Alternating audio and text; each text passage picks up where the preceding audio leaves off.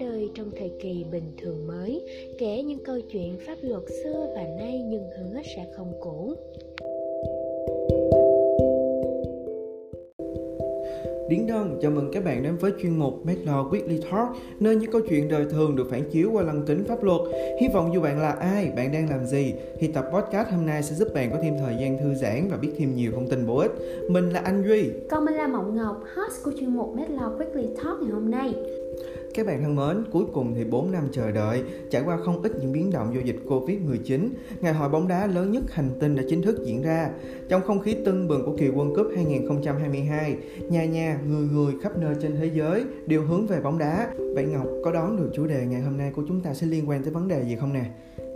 Ngọc đoán chắc là cái độ bóng đá đúng không nè Vì mấy hôm nay Ngọc lướt Facebook thì đâu đâu cũng thấy mấy anh bàn tán xôn xao xem là nên bắt đội nào Rồi gì mà chắc mấy trái gì đó Ngọc thấy quá trời nhộn nhịp luôn á Quá là chính xác luôn nè Với bầu không khí bóng đá này Nhất là trong thời đại công nghệ 4.0 như hiện nay nữa Thì việc cá độ bóng đá online trong mùa World Cup Thật sự rất được quan tâm vì vậy, chủ đề của tập podcast ngày hôm nay không chỉ xoay quanh lĩnh vực pháp lý mà còn giải đáp được thắc mắc của rất nhiều bạn đam mê bộ môn thể thao vua.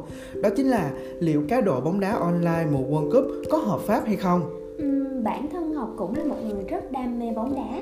Vì vậy Ngọc tin rằng cá nhân Ngọc nói riêng và rất nhiều bạn đang lắng nghe podcast này cũng sẽ như Ngọc, rất hào hứng và hứng thú với chủ đề ngày hôm nay nè. Nhưng mà Ngọc nghĩ là chúng ta có thể đặt cược bóng đá online được bằng hình thức online á. Vì Ngọc biết là Nghị định số 06 năm 2017 của Chính phủ về kinh doanh đặt cược bóng đá quốc tế cũng đã nêu rõ vấn đề này. Đúng rồi đó Ngọc, với những quy định được đề cập tại nghị định này thì việc cược bóng đá quốc tế không bị cấm. Tuy nhiên, người kinh doanh cược cũng như người tham gia trò chơi này cần phải đáp ứng một số điều kiện nhất định. Không biết là điều kiện gì á, Duy có thể nói rõ hơn để các bạn thính giả của chúng ta hiểu rõ hơn không nè? Được chứ, Đầu tiên, người chơi phải đủ từ 21 tuổi trở lên và có đủ năng lực hành vi dân sự theo quy định của pháp luật và không thuộc các trường hợp không được phép tham gia đặt cược. Cứ thắc mắc là như vậy thì liệu mình có bị giới hạn mức đặt cược hay không? Kiểu như là thích đặt bao nhiêu thì đặt, đặt nhiều thì thắng nhiều mà đặt ít thì thắng ít hay là pháp luật cũng sẽ giới hạn mức đặt cược cái gì? À, về vấn đề này thì điều 8 của Nghị định 06-2017 của Chính phủ cũng đã nêu rõ mức đặt cược tối thiểu của một lần đặt cược là 10.000 đồng và mức cược tối đa cho mỗi người chơi trong một ngày của từng sản phẩm cược tại một doanh nghiệp kinh doanh đặt cược là một triệu đồng. Để Duy lấy ví dụ cho Ngọc dễ hiểu nha. Ví dụ vào ngày 26 tháng 11 vừa qua, trận đấu giữa Anh và Mỹ, Ngọc có thể đặt cược một trong hai đội trên với mức tối thiểu là 10.000 đồng. Tuy nhiên, trong ngày hôm đó, tại mỗi doanh nghiệp kinh doanh đặt cược, Ngọc chỉ được cược tối đa là một triệu đồng mà thôi. Vậy doanh nghiệp như thế nào thì được kinh doanh đặt cược bóng đá? Hay là doanh nghiệp nào cũng sẽ được thực hiện hoạt động trên? À, không phải doanh nghiệp nào cũng được kinh doanh đặt cược đâu Ngọc.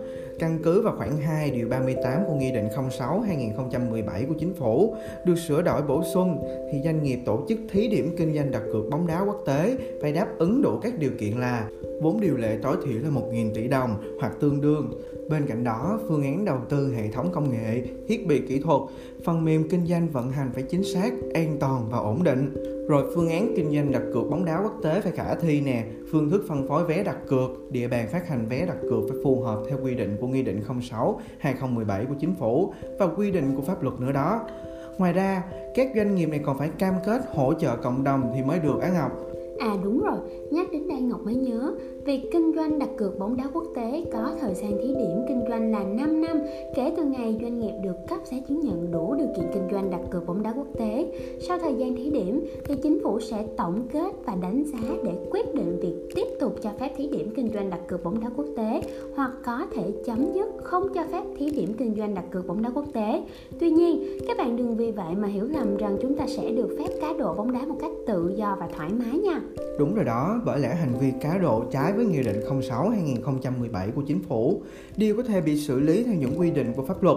Cụ thể, theo quy định tại điểm C khoảng 2 điều 28 của Nghị định 144-2021 của Chính phủ, hành vi cá cược trái phép trong hoạt động thi đấu thể thao, vui chơi giải trí và các hoạt động khác có thể bị phạt tiền từ 1 triệu đồng đến 2 triệu đồng nữa đó. Chưa dừng lại ở đó, hành vi cá độ bóng đá trái phép còn có thể bị phạt tiền từ 20 triệu đồng đến 100 triệu đồng, phạt cải tạo không giam giữ đến 3 năm hoặc phạt tù từ 6 tháng đến 3 năm theo quy định tại Điều 321 Bộ Luật Hình sự năm 2015 sửa đổi bổ sung năm 2017. Vậy mới thấy nếu chơi cá độ bóng đá qua mạng bất hợp pháp, người chơi sẽ phải bị xử lý vi phạm hành chính, thậm chí hành vi này còn có thể bị truy cứu trách nhiệm hình sự với mức phạt tương ứng. Ngoài ra, việc cá độ bóng đá qua mạng không an toàn còn khiến người chơi lâm vào cảnh nợ nần chồng chất, nhà tan cửa nát. Vì vậy, người chơi nên tìm hiểu kỹ để tránh những hậu quả đáng tiếc.